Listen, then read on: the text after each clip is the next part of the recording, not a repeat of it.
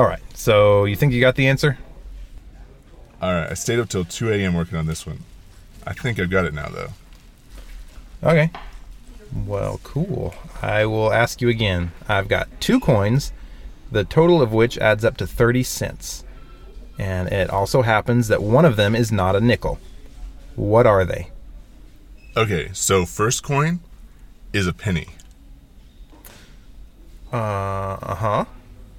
Second coin is a fifty kepek coin, which is half of the Azerbaijani manat, and has an exchange rate of twenty-nine cents U S. Adds up to thirty cents. Um... Right? Nope. Well, what's the answer, then? The answer is, drum roll, a quarter and a nickel. Excuse me? Yeah, I said that one of them is not a nickel, so the other one is. Get it? Okay, so anyway... Two people are in a room. Oh, okay. One of them is lying unconscious. Oh. It also happens that one of them did not pick up this chair and smash it over the other one's head. Uh, what happened? Uh, I, I I don't I don't know. I think you do, Brian. I think you do.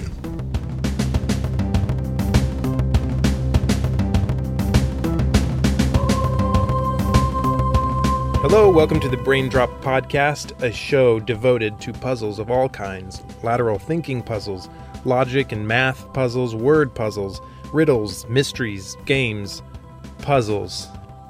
I lost my train of thought. I am your host, Brian Hobbs. So let me tell you a little bit about what to expect. Each week I'm going to offer a couple of puzzles, two to three puzzles for you to solve. You can think about them, you can ask your friends about them, you can lose sleep over them if you would like. And then the next week, I will announce solutions to those puzzles at the beginning of the episode. So, we're going to jump into today's puzzles. Puzzle one. Yay! How quickly things escalate.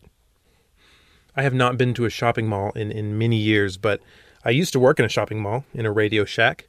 That was actually right after working at Blockbuster. So, uh, you know, I'm good for business. Uh, I have memories of being in a shopping mall as a kid, and for the next puzzle, I want you to imagine that with me. The cool, cavernous atmosphere, the echoing sounds, the hope that you would pass by a Babbage's store sometime soon, or at least a Brookstone, so you could sit in a massage chair. So uh, your first puzzle is find somebody who bought a massage chair from Brookstone. That's not your first puzzle. If you do know, though, you can uh, you can send that in. Okay, there was something in particular, though, that I always looked forward to in the mall. And uh, it's not the lemonade from Hot Dog on a Stick, so that comes in pretty high on the list as well. What I'm talking about, though, are the escalators. Okay, when you first discover the escalator as a kid, you, you might just stand on it. You let it take you to the top at a leisurely pace. It's pretty exciting. You're somehow climbing the stairs without even moving. But, uh... this phase doesn't last too long because, as I'm sure you know, not moving is not something that kids do an awful lot of. So, phase two is walking up the up escalator or down the down escalator, like you've got super speed. But the uh, the holy grail of escalating is when you go up the down escalator or down the up escalator. This is the real thrill. It's like you're defying the laws of physics and your mother's instructions at the same time. And it's now, just as you were beginning to think that we would never get to the actual puzzle, that we have arrived. Okay, so you're here in the mall with your family. Your dad wandered off a while ago, somewhere around Walden Books. Your mom's currently engrossed in a window display at JCPenney's. You and your brother decide it's time for a race to the second floor and back. You get to choose your method. You can either use the up escalator, the down escalator, or the stairs. But whatever you choose, you have to go both up and down on that selection.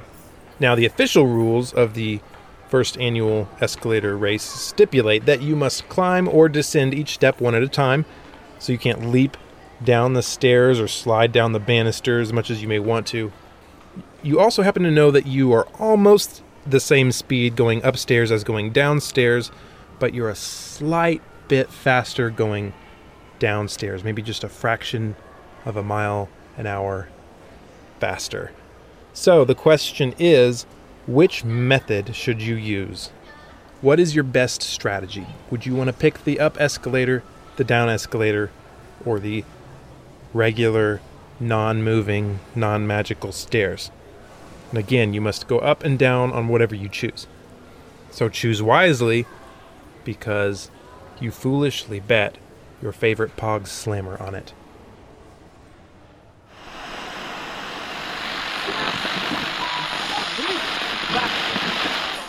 Puzzle two. One dude's trash is another chap's treasure.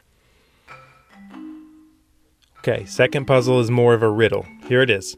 The British want more of me, the Americans want to lose me, and your pets want to stay away from me. What am I? One more time.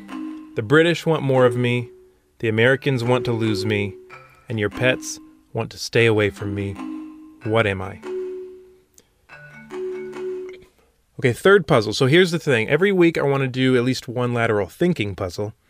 And so uh, the next week, we will hear the answer to the lateral thinking puzzle in the form of the yes or no questions that they're designed for. The idea is that a lateral thinking puzzle is something where you hear kind of a situation that sounds strange at the onset, but there's uh, some key to unlocking it that involves um, thinking a little outside the box. And uh, the way they're usually solved is that someone knows the answer, and you ask yes or no questions to that person until you arrive at the answer. So we will solve it that way on the air. Not not live. This is this is pre-recorded. But uh, but first I'll give you the puzzle, and I'll give you a week to just kind of mull it over, and then you can kind of hear it solved on the podcast. So here it is, the lateral thinking puzzle for this week. Puzzle three.